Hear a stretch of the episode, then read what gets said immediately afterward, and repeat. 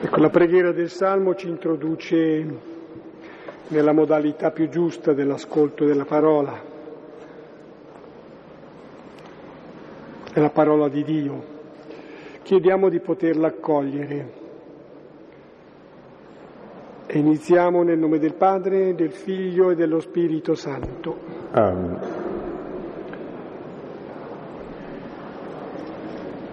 Ti esalterò, Signore, perché mi hai liberato e su di me non hai lasciato esultare i nemici. Signore Dio mio, a te ho gridato e mi hai guarito. Signore, mi hai fatto risalire dagli inferi, mi hai dato vita perché non scendessi nella tomba. Cantate inni al Signore, o suoi fedeli, rendete grazie al suo santo nome. Perché la sua collera dura un istante, la sua bontà per tutta la vita. Alla sera sopraggiunge il pianto e al mattino ecco la gioia nella mia prosperità ho detto, nulla mi farà vacillare.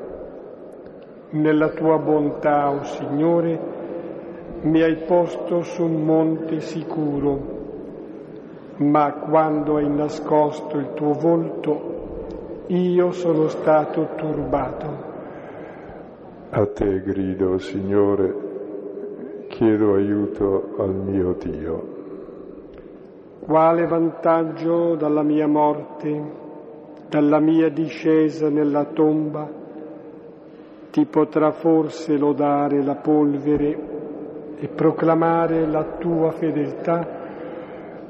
Ascolta, Signore, abbi misericordia. Signore, vieni in mio aiuto. Hai mutato il mio lamento in danza la mia veste di sacco in abito di gioia. Perché io possa cantare senza posa. Signore mio Dio, ti loderò per sempre. Gloria al Padre e al Figlio e allo Spirito Santo. Come era, nel principio, ora e sempre nei secoli dei secoli. Amen. Per molti elementi questo salmo così ha attinenza, connessione col brano che ascolteremo questa sera, io evidenzio semplicemente il versetto dodicesimo, bello anche da un punto di vista così poetico, e quanto mai vero hai mutato il mio lamento in danza, la mia veste di sacco in abito di gioia. Direi che è molto giovannea l'immagine eh, della contemporaneità quasi della prova e della glorificazione, della morte, dell'innalzamento sulla croce di Gesù e della glorificazione in ciò, glorificazione di Gesù, la manifestazione della gloria di Dio. La volta scorsa abbiamo visto è Gesù che entra in Gerusalemme ha acclamato Re Messia, l'unto del Signore, colui che porta la libertà al popolo da ogni oppressione. E come l'acclamazione è molto ambigua, abbiamo visto che Gesù incontra un asinello ed è il grande incontro, e proprio con, con l'asinello, non col carro o col cavallo o con elicotteri o altri mezzi, entra nel suo regno, perché il suo regno ha le caratteristiche dell'asino, cioè colui che porta i pesi, colui che serve e colui che dà la vita. E Gesù regnerà sulla croce, ma dice espressamente l'Evangelista, le folle non avevano capito questo, dovranno prima vederlo e poi forse capiranno.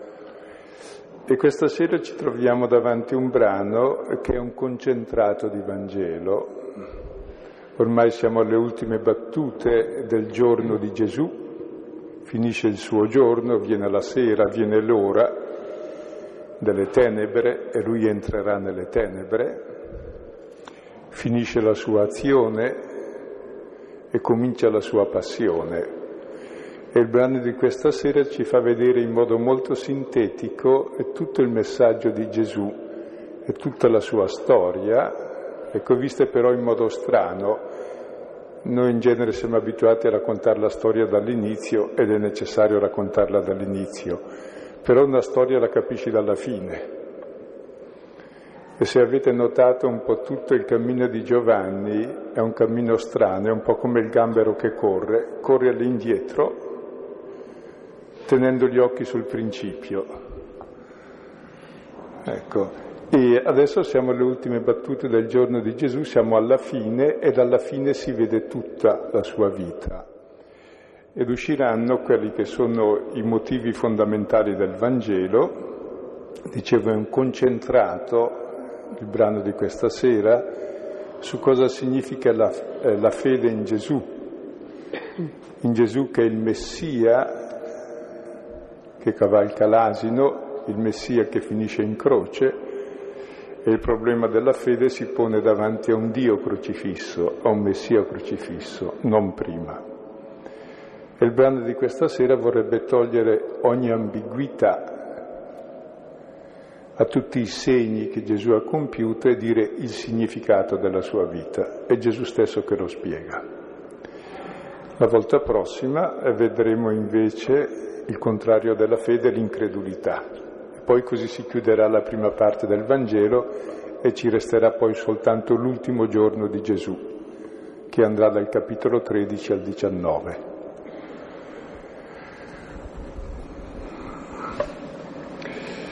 Leggiamo dal capitolo dodicesimo, dal versetto ventesimo al trentaseiesimo.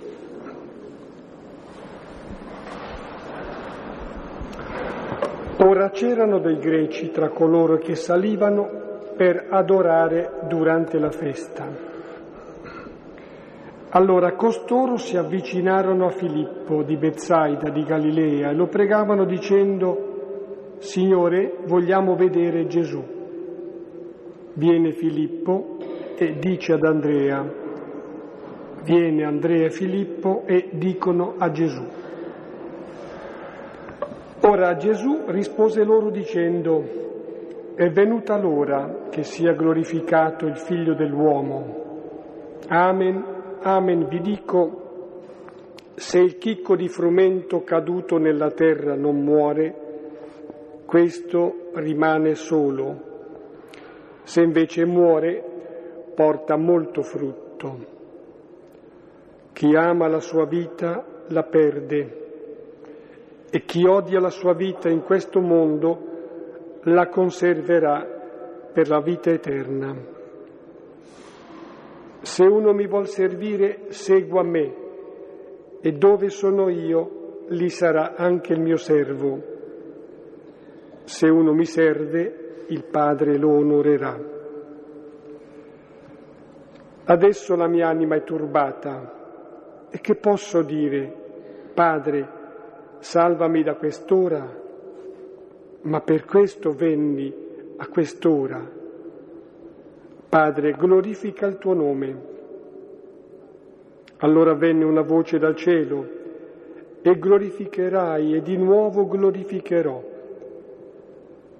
Allora la folla che stava lì e aveva ascoltato diceva che era stato un tuono, altri dicevano un angelo gli ha parlato. Rispose Gesù e disse, non è stata per me questa voce, ma per voi. Adesso è il giudizio di questo mondo, adesso il capo di questo mondo sarà espulso. E io, quando sarò innalzato da terra, tutti attirerò a me stesso. Ora questo diceva significando di quale morte stava per morire. Allora gli rispose la folla, noi ascoltammo dalla legge che il Cristo rimane in eterno. E come mai dici tu che bisogna che il figlio dell'uomo sia innalzato? Chi è questo figlio dell'uomo?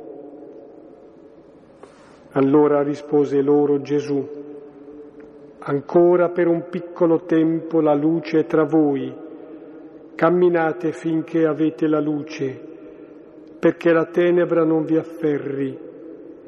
Chi cammina nella tenebra non sa dove va. Finché avete la luce, credete nella luce per diventare figli della luce. Queste cose disse Gesù e allontanatosi si nascose da loro. Quel brano inizia coi greci, che sono i pagani, che vogliono vedere Gesù. Ecco, il problema è sempre vedere Gesù, conoscerlo, credere in Lui, è il senso di tutto il Vangelo. E Gesù eh, risponde indirettamente dicendo dov'è che si vede Lui. Lo si vede nella sua gloria e la sua gloria consiste nell'essere innalzato sulla croce. Lì è il luogo dove si vede il Signore. Dov'è che vedo Dio? Sulla croce. La sua gloria, dice, è quello del chicco di frumento, la gloria di un seme e il suo frutto, lui porta frutto proprio morendo in croce.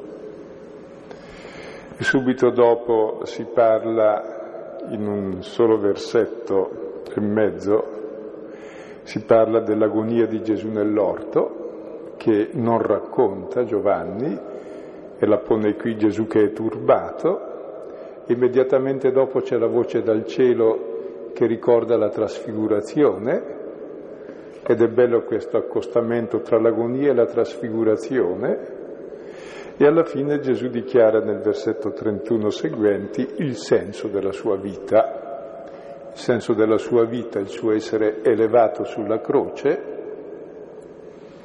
sarà la rivelazione totale di Dio, tutti finalmente saremo attirati a Lui perché comprenderemo chi è Dio e finalmente sarà espulso il capo di questo mondo. Capo di questo mondo, colui che ha in potere nelle sue mani tutto e tutti, con la sua menzogna, e che domina il mondo attraverso la paura, il potere e l'egoismo, sarà vinto proprio dalla rivelazione di un Dio che è amore. Cioè la croce in fondo sdemonizza l'immagine di Dio. Dio non è quell'uomo potente, quel superuomo potente o quel superdio potente che è in mano a tutti, ma è uno che dà la vita per tutti. Dicevo, il brano è molto composito, è un po' una sintesi di tutta la vita di Gesù e tutti i vari elementi si unificano attorno alla croce, che è il luogo della rivelazione di Dio ed è tutto sulla fede in Gesù e serve a togliere l'ambiguità su quanto abbiamo visto la volta scorsa, che la gente acclama Gesù come re come messia e Gesù dice sì, io sono re e messia, certamente. In quale modo? Ecco, come il chicco di frumento che muore e dà la vita, come il figlio dell'uomo innalzato. Ora vediamo il testo per ordine seguendo i suggerimenti che ci dà. Vediamo i primi tre versetti dove c'è questa volontà, questo desiderio di vedere Gesù. Ora c'erano dei greci tra coloro che salivano per adorare durante la festa, allora costoro si avvicinarono a Filippo di Bezzaida di Galilea e lo pregavano dicendo, Signore, vogliamo vedere Gesù. Viene Filippo e dice ad Andrea, viene Andrea e Filippo e dicono a Gesù. Ecco, inizia il testo con dei greci. Il precedente terminavano tutto il mondo lo segue, ora anche i greci, significa i pagani, era gente non di razza ebraica e che però era simpatizzante e andava a Gerusalemme, erano proseliti e simpatizzanti. Tra questi greci ci siamo anche noi, che siamo proseliti e simpatizzanti e giungiamo a Gesù attraverso la fede di Israele. Vanno per adorare durante la festa della Pasqua e incontrano il Signore dove si adora Dio, anzi il Padre, in spirito e verità. E questi greci non vanno direttamente da Gesù. Difatti anche noi non siamo andati direttamente da Gesù. A me non mi ha chiamato, Gesù non mi ha mai detto nulla. Tutto quello che so di Gesù lo so tramite Andrea, Filippo e tutti gli altri che sono venuti dopo.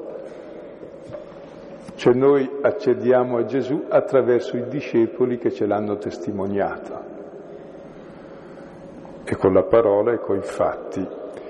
E vanno da Filippo, e Filippo e Andrea sono due discepoli che hanno un nome greco. E sono stati probabilmente i primi due, uno certamente Andrea, il secondo probabilmente Filippo, i primi due che hanno incontrato il Signore ai quali il Battista ha detto ecco l'agnello di Dio, ecco colui che toglie il peccato del mondo. Ed è attraverso di loro che anche i greci, attraverso quelli che prima di noi hanno visto, anche noi vediamo. E questi vogliono vedere Gesù. Ecco, è il desiderio di tutto il Vangelo, voglio vederlo, voglio conoscerlo. E vedere nel Vangelo di Giovanni vuol dire conoscere e il punto d'arrivo del conoscere è la fede, che non è cieca ma è vedere la realtà del Signore. Vedere, sperimentare, vivere. Ecco, allora Andrea e Filippo vanno da Gesù e Gesù risponderà in modo strano alla domanda dei greci, che gli chiedono faccelo vedere. Gesù invece di farsi vedere cosa risponde? Risponde eh, come lo possono vedere e dove lo possono vedere. I versetti seguenti, Gesù rispose loro dicendo, è venuta l'ora che sia glorificato il figlio dell'uomo. Amen, amen vi dico, se il chicco di frumento caduto nella terra non muore, questo rimane solo, se invece muore porta molto frutto. Ecco, Gesù invece di farsi vedere risponde ai discepoli dicendo è venuta l'ora. Se ricordate la parola ora esce a Cana quando Gesù dice non è forse venuta la mia ora, esce con la Samaritana quando dice è giunta l'ora in cui si adora il Padre in spirito e verità, ne parla il capitolo quinto quando dice è giunta l'ora in cui i morti udranno la voce del figlio dell'uomo, adesso è proprio giunta l'ora. Ecco, sarà l'ora della croce. In tutto il Vangelo di Giovanni l'ora è l'ora decisiva in cui Dio si rivela ed è l'ora della croce. E Gesù dice ormai è giunta l'ora, finisce il giorno e giunge l'ora. Finisce il giorno e giunge l'ora non delle tenebre ma della luce. Difatti giunge l'ora in cui è glorificato il figlio dell'uomo. La gloria e la pienezza di luce, di bellezza di Dio che si rivela. Ecco, è giunta l'ora in cui Dio si rivela nella gloria del figlio dell'uomo. E poi spiega subito dopo qual è la gloria del figlio dell'uomo e la spiega attraverso la metafora del chicco. Qual è la gloria del chicco di frumento? Se tu hai un chicco di frumento è poco glorioso, è un chicco di frumento. Se te lo mangi hai mangiato un chicco di frumento. Se il chicco di frumento cade nella terra e muore, porta molto frutto. La gloria del seme è portare vita e frutto. E allora Gesù vuol dire che la sua gloria, che sarà la croce, non sarà la morte, sarà il dare la vita, come il chicco di frumento, sarà il portare molto frutto, sarà il mostrare proprio che lui dando la vita è come il Padre che dà la vita. E questo è il grande mistero e che d'ora in poi sarà il centro specifico di tutto il Vangelo di Giovanni, narrerà quest'ora in cui il chicco di frumento dà la vita. E quest'ora sarà l'ora della gloria, della pienezza della vita in cui tutto si compie e noi riceviamo lo Spirito, la vita di Dio. Ma se il chicco non muore, rimane solo,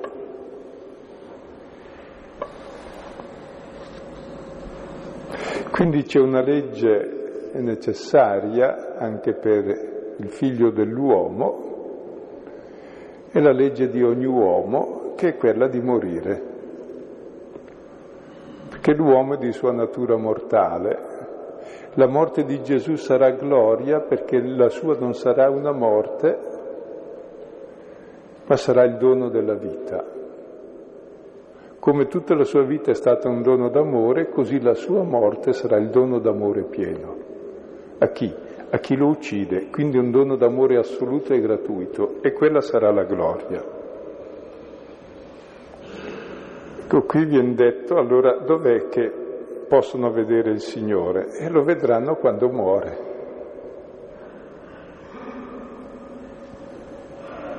Lì si vedrà davvero che lui è il Signore, perché? Perché dà la vita. Così come il seme, se tu prendi una cosetta piccola, la metti per terra e passa un mese, passa un anno, passano trent'anni e ha spuntato niente, probabilmente era un granello di sabbia. Se invece è passato un certo periodo di tempo dopo averlo annaffiato e col calore giusto viene su un arbusto di senape, sarà stato un seme di senape mi su una spiga di grano sarà una spiga di grano.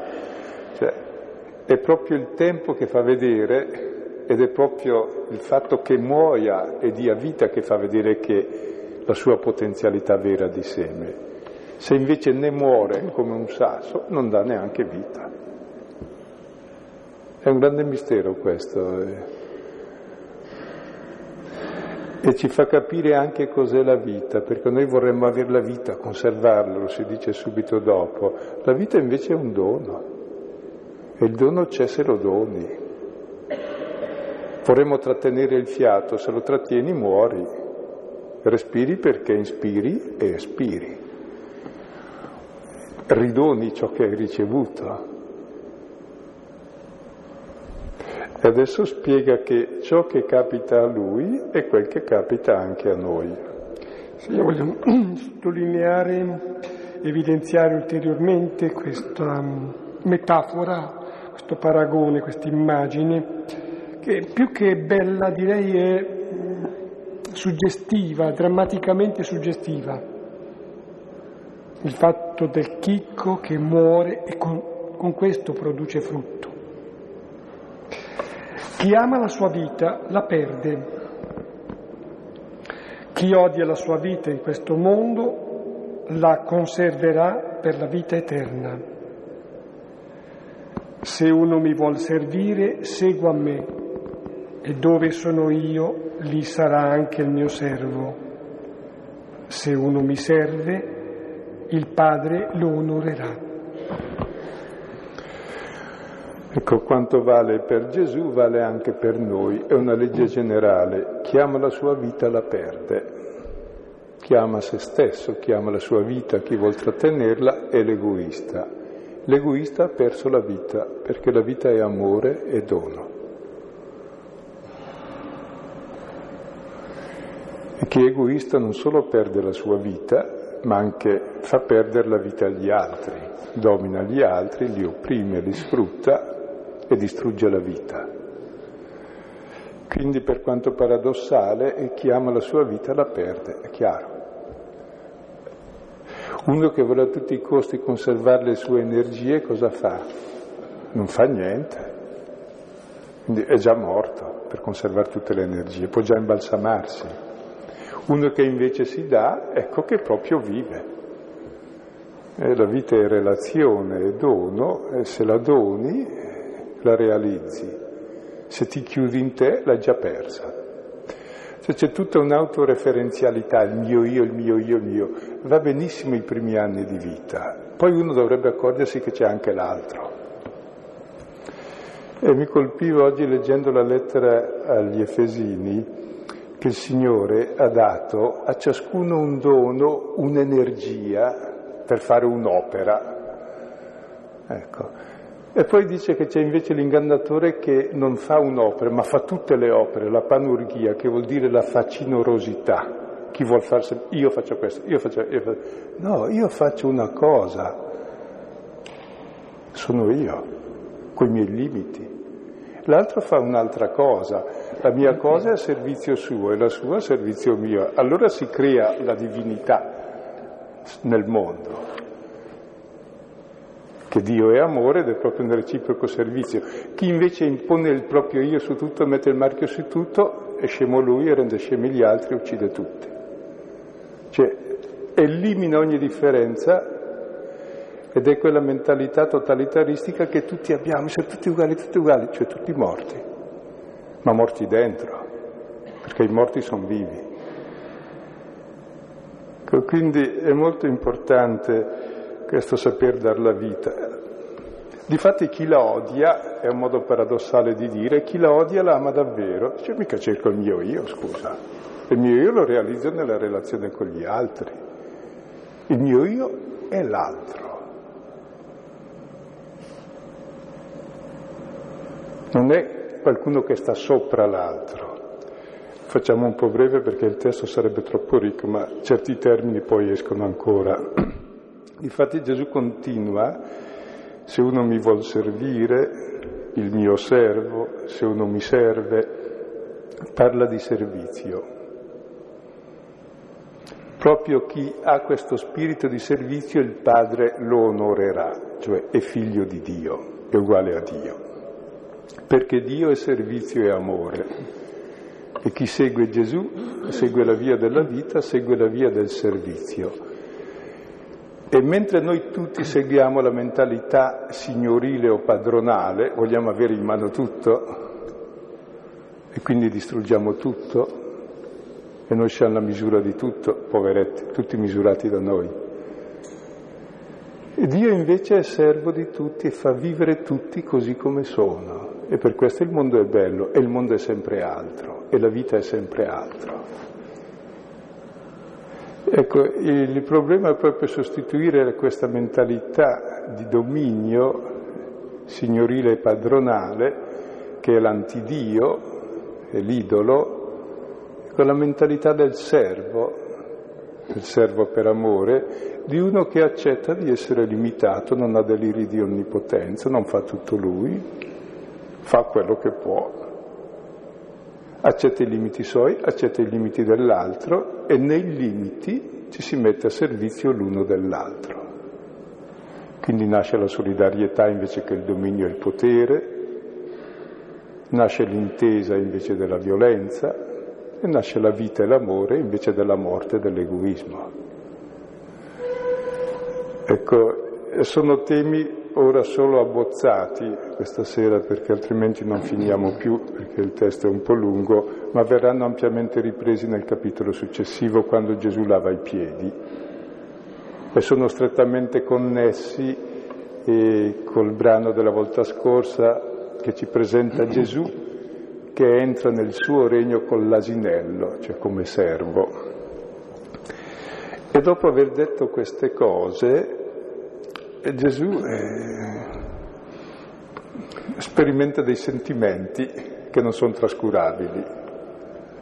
Versetti seguenti come anticipata quella che è l'agonia, la lotta dell'orto e nel contempo però anche la trasfigurazione, in questa successione proprio. Adesso l'anima mia è turbata e che posso dire, Padre, salvami da quest'ora? Ma per questo venni a quest'ora. Padre, glorifica il tuo nome. Allora venne una voce dal cielo e glorificai e di nuovo glorificherò. Allora la folla che stava lì aveva ascoltato diceva che era stato un tuono, altri dicevano un angelo gli ha parlato. Rispose Gesù e disse, non è stata per me questa voce, ma per voi. Se, avete notato in questi due versetti e l'Evangelista concentra i due episodi fondamentali della vita di Gesù che lui non racconta. Il primo episodio dice l'anima mia è turbata, è l'agonia dell'orto.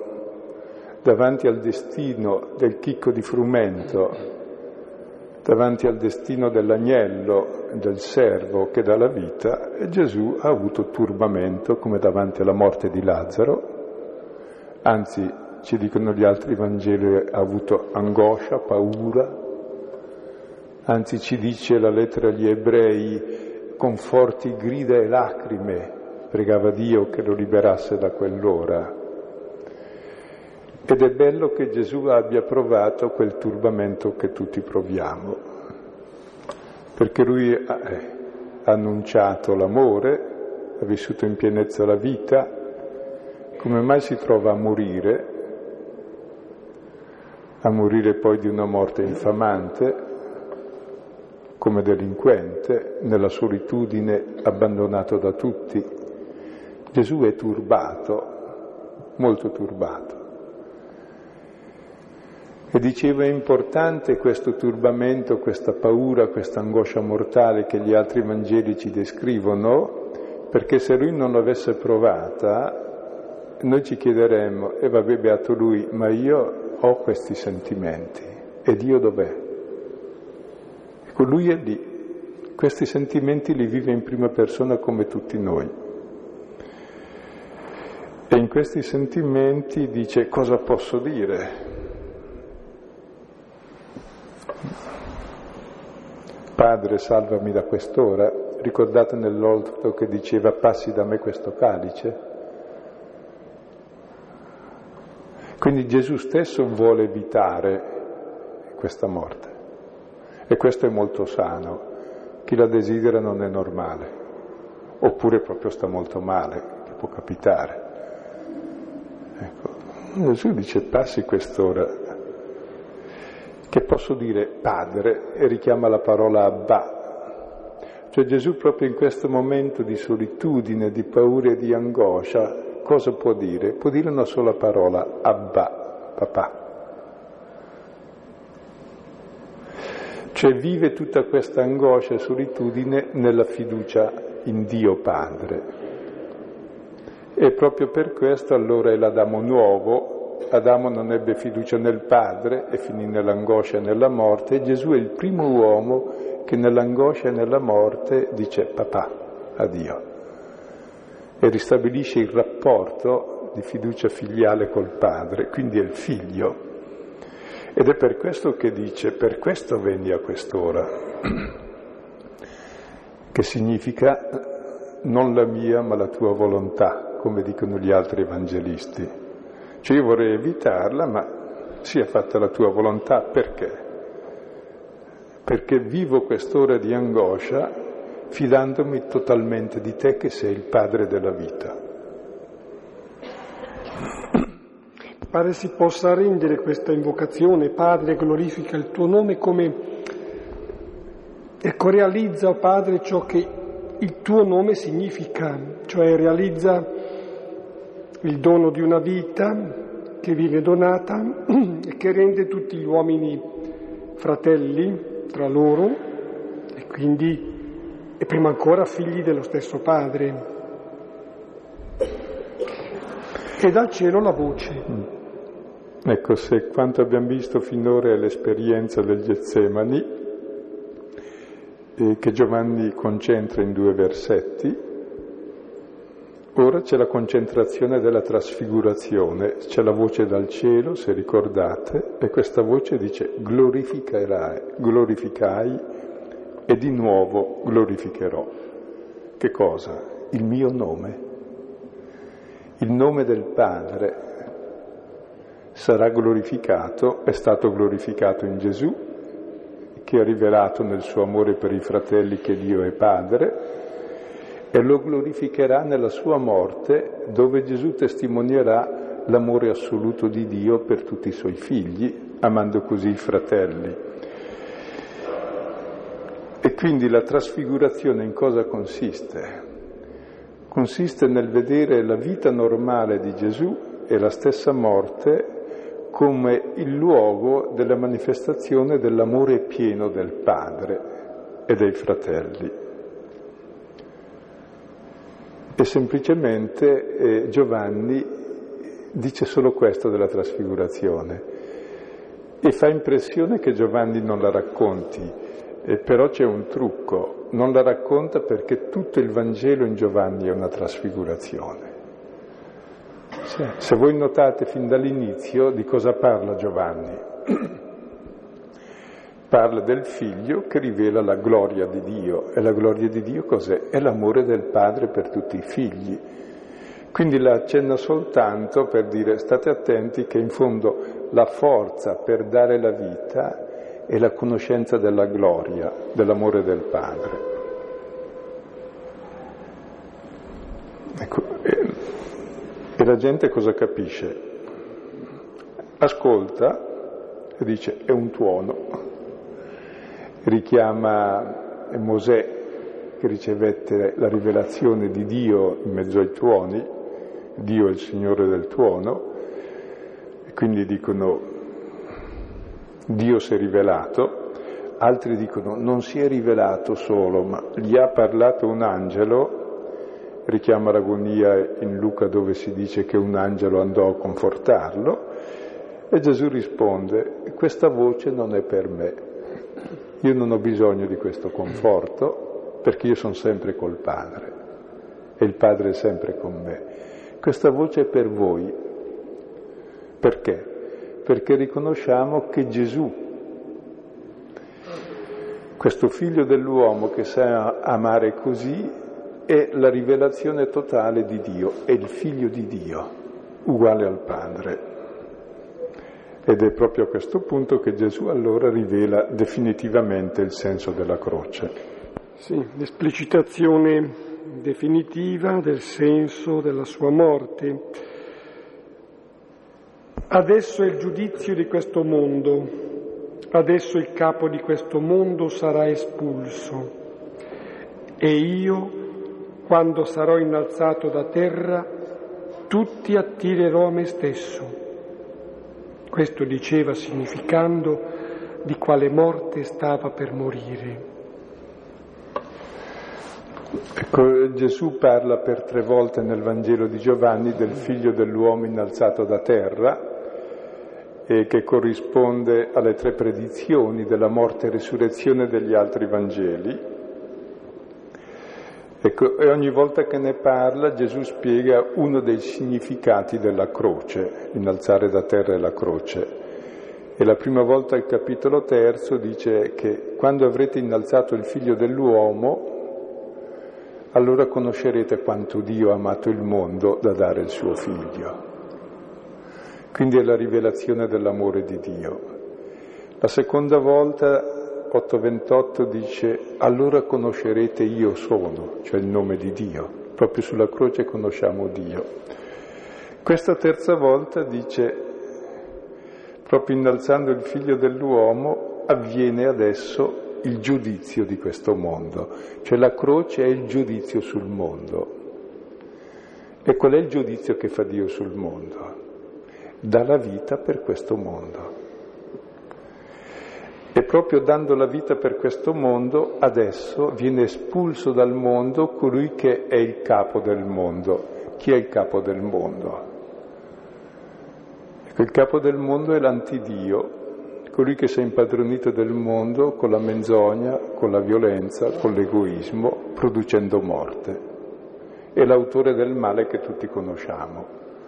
Proprio sulla croce viene vinta la radice del male, perché ci si rivela appunto chi è davvero Dio. Dio è così e se io sono immagine di Dio allora sarò così. E allora è vinta quella menzogna che è dentro il cuore di ogni uomo che gli presenta un falso modello di uomo per cui realizza il male credendo che sia bene. Quindi la croce sdemonizza l'immagine di Dio, ma anche la falsa immagine di uomo. E il risultato cosa sarà? Che tutti saremo attirati a Lui. Mentre Adamo fuggì da Dio, perché pensava un Dio potente e geloso e voleva diventare come Lui, ma Lui è più forte, allora fuggo da Lui per diventare ugualmente come Lui, vedendolo in croce capisco che Dio è amore, non fuggo più da Lui, allora vado da Lui.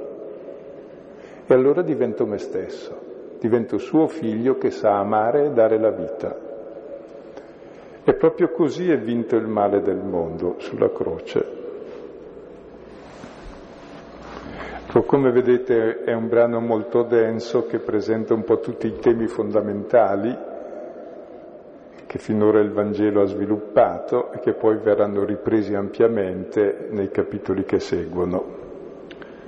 Gli ultimi tre versetti, un'obiezione da parte della folla, la risposta di Gesù.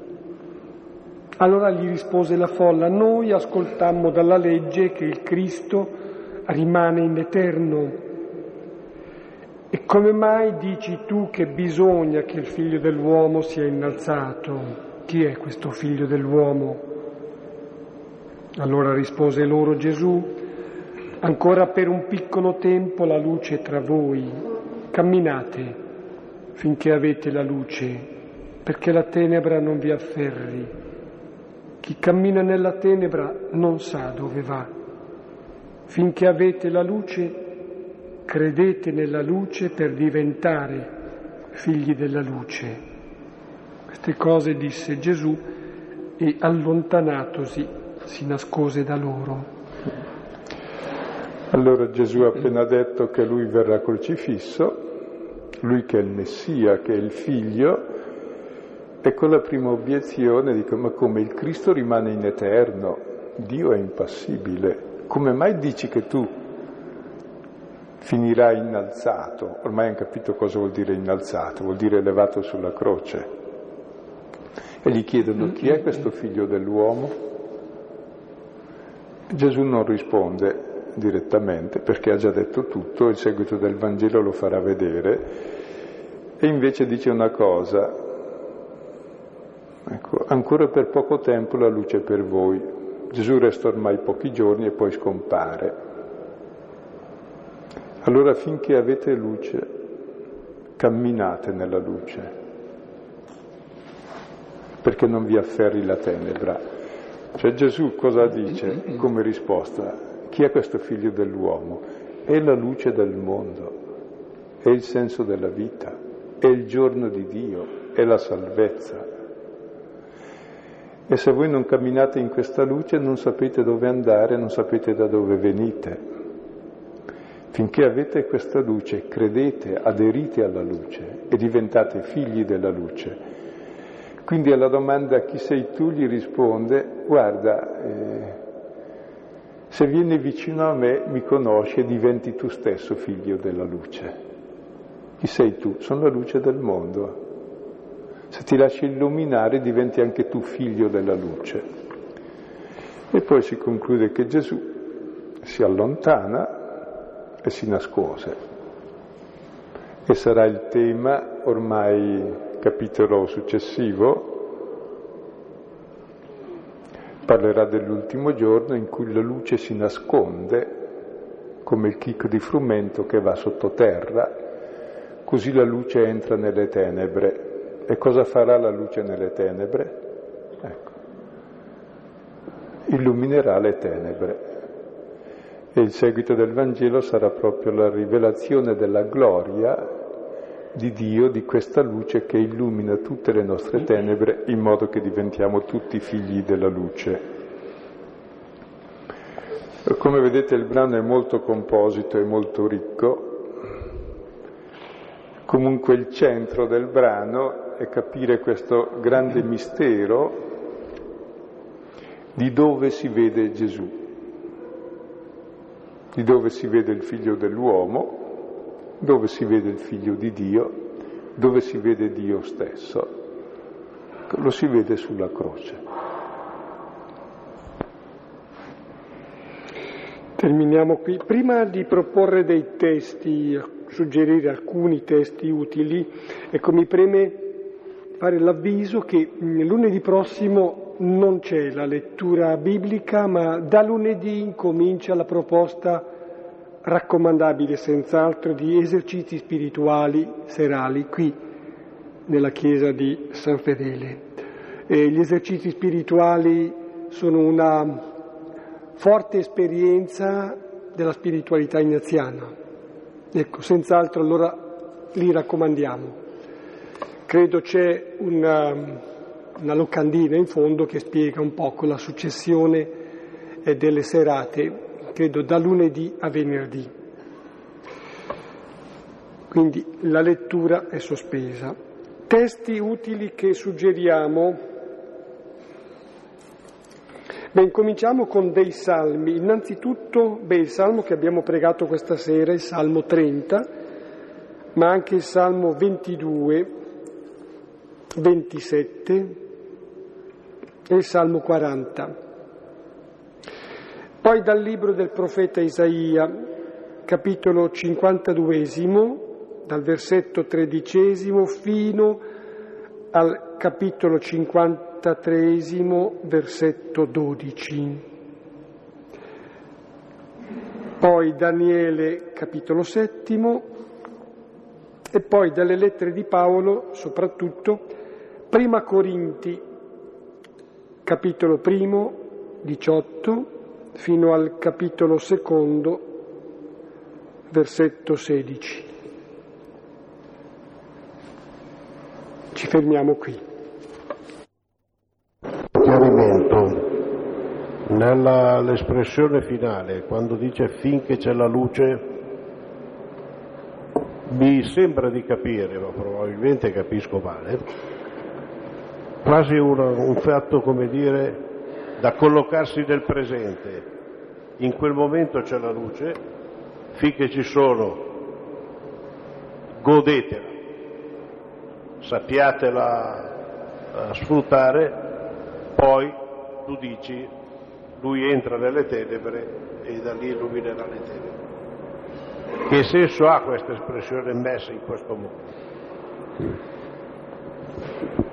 Sì, e Gesù eh, varie volte nel Vangelo di Giovanni dice ancora per un piccolo tempo, verrà fuori anche più avanti, è già uscito, è breve il tempo nel quale lui sta con noi. Quel breve tempo è determinante per capire cos'è la luce, così è breve il tempo che tutti abbiamo, è il tempo giusto per capire cos'è la luce. Poi cosa avviene? E viene la sera, allora si vedrà la luce in pienezza. Però già questo è il tempo che ci è dato per diventare figli della luce. Giovanni fa spesso dei giochi così, eh, come dire, e convertitevi perché poi è finita. Eh. E quando è finita cos'è? È che lo mettiamo in croce. E allora cos'è la croce? È l'inizio di tutto. Comunque è importante perché il testo è sempre scritto per il lettore, come Gesù parlava per i suoi ascoltatori, ecco, che questo è il tempo e per accogliere la luce, non è domani.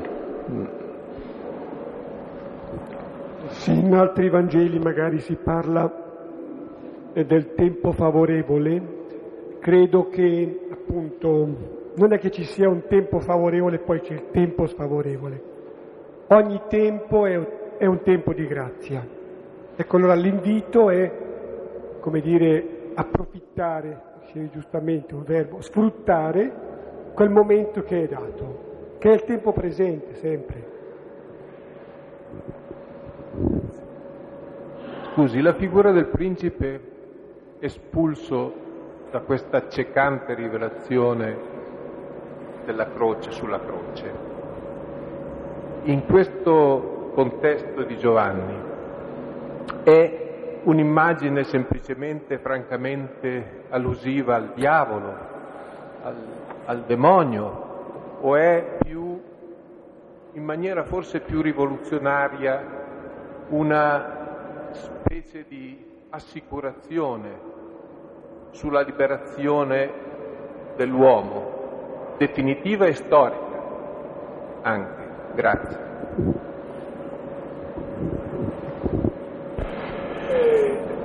E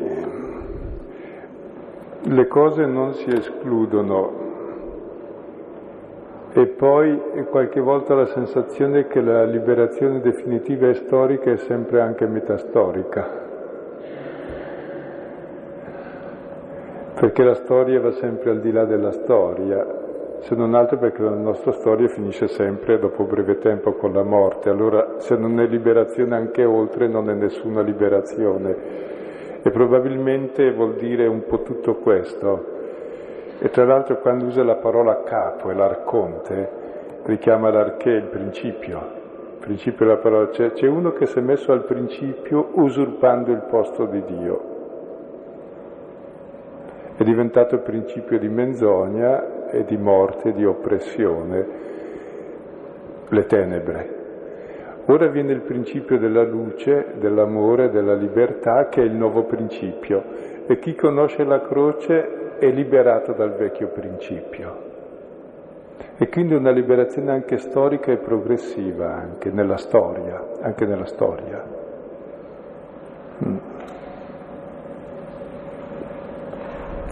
E anche nella storia di ciascuno, perché io ritengo che mediamente prima che venga espulso fuori da ciascuno di noi questo capo che governa tutte le nostre azioni dominandole nell'egoismo, nella paura, ci vuole anche tutta la nostra storia.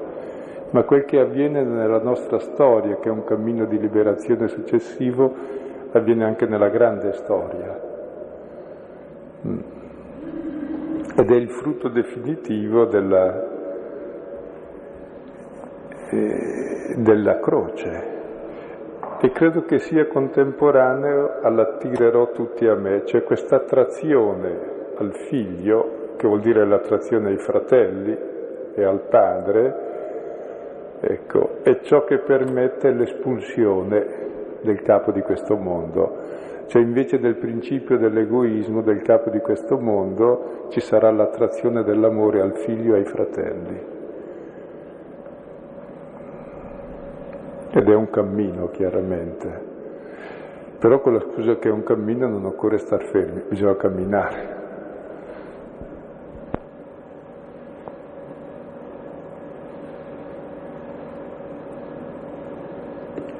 E tra l'altro, se notate, nel Vangelo di Giovanni non c'è nessun esorcismo, come non c'è l'agonia nell'orto, come non c'è la trasfigurazione perché tutto il Vangelo è un esorcismo che vuole espellere dal mio cuore il capo che c'è dentro e che mi domina e mi tiene nelle tenebre, nella paura e nell'egoismo. Quindi...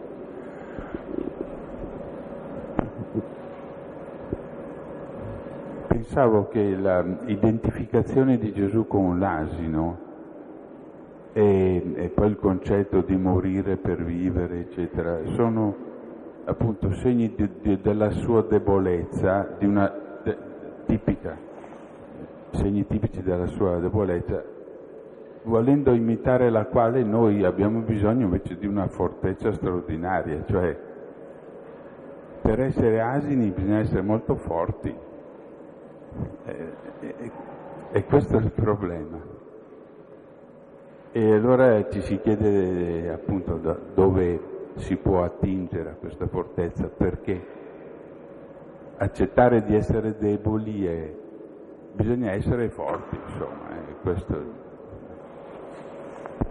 Poi, ecco, sempre connesso a questi concetti, questo sempre essere a servizio, cioè essere umili.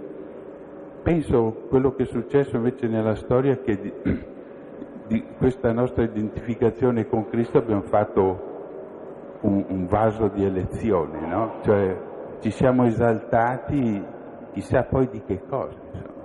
Eppure succede, cioè ci si sente i prediletti, no? quelli guardati con l'occhio eh, particolare, eccetera. Un po' di mammismo, insomma, solo che ha fatto un po' di guai notevoli. E mentre tu parlavi io ero distratto perché mi era attraversata un'immagine, il Cristo Pantocrator, così potente, che occupa tutta l'abside, tutta la chiesa in fondo. Ecco, quando uno capisce che la potenza di Dio è la sua debolezza e che la forza dell'uomo è accettare i suoi limiti e uscire dai deliri di onnipotenza e accettare che è simile all'altro e l'altro è simile a lui e cominciare a amare l'altro, ecco questa è la forza di Dio, ma è quella cosa che alla fine è necessaria per vivere. Se uno non lo fa con la moglie, col marito, col figlio, con l'amico, non c'è nulla al mondo. Poi c'è tutto il resto anche, che è contro la vita. Però direi la vita e il futuro è tutto da questa parte, da questa debolezza, che è poi la realtà. E qual è la forza? Ecco, noi ragioniamo in termini di forza, ecco, ci vuole un superuomo, no? E, e, la forza è quella dell'umiltà, humilis, uomo, humus, di essere quel che si è, quindi della verità quindi da uscire un po' dai deliri di grandezza e di forza e, e avere quel minimo di buonsenso nei confronti de, della realtà nostra e degli altri che si chiama l'umiltà, siamo quel che siamo. E io credo che viene a essere una bella cosa questa, che è possibile, anzi è l'unica, perché è già reale, solo che non la accettiamo. E forse è semplicemente arrendersi alla realtà la vera forza non lottare contro per farne chissà che cosa, e riconoscerla. Mm. E sono misteri grossi. Anche un pochino, scusate, mi distraevo perché Ieri sera avevo finito di correggere la prima parte di Giovanni che spero di consegnare domani e allora per divertirmi ho letto di Bidusa La mentalità totalitaria, che è bellissimo come l'uomo, eh, in fondo, è per angoscia e per paura che cerca di afferrare tutto, controllare tutto. Se uno è tranquillo, accetta la realtà, c'è sempre qualcos'altro di più interessante e il tutto è sempre più bello. E questa è un po' la vita, l'altra invece è proprio lo spegnere tutto riducendo tutto a omologo a quel che penso io, cioè tutti i totalitarismi, che però fanno parte interna dell'uomo nella sua angoscia che non accetta il limite, che è il principio di tutti i nostri squilibri in fondo, e c'è dentro questa mentalità. Probabilmente si supera questa mentalità nell'attrazione, cioè contemplando l'amore di Dio per me, così come sono, posso volermi bene e accettarmi. E allora comincia una nuova storia, ecco, che è molto diversa da quella che mi detta l'angoscia, la paura che vorrebbe controllare tutto perché mi sento in balia del nulla.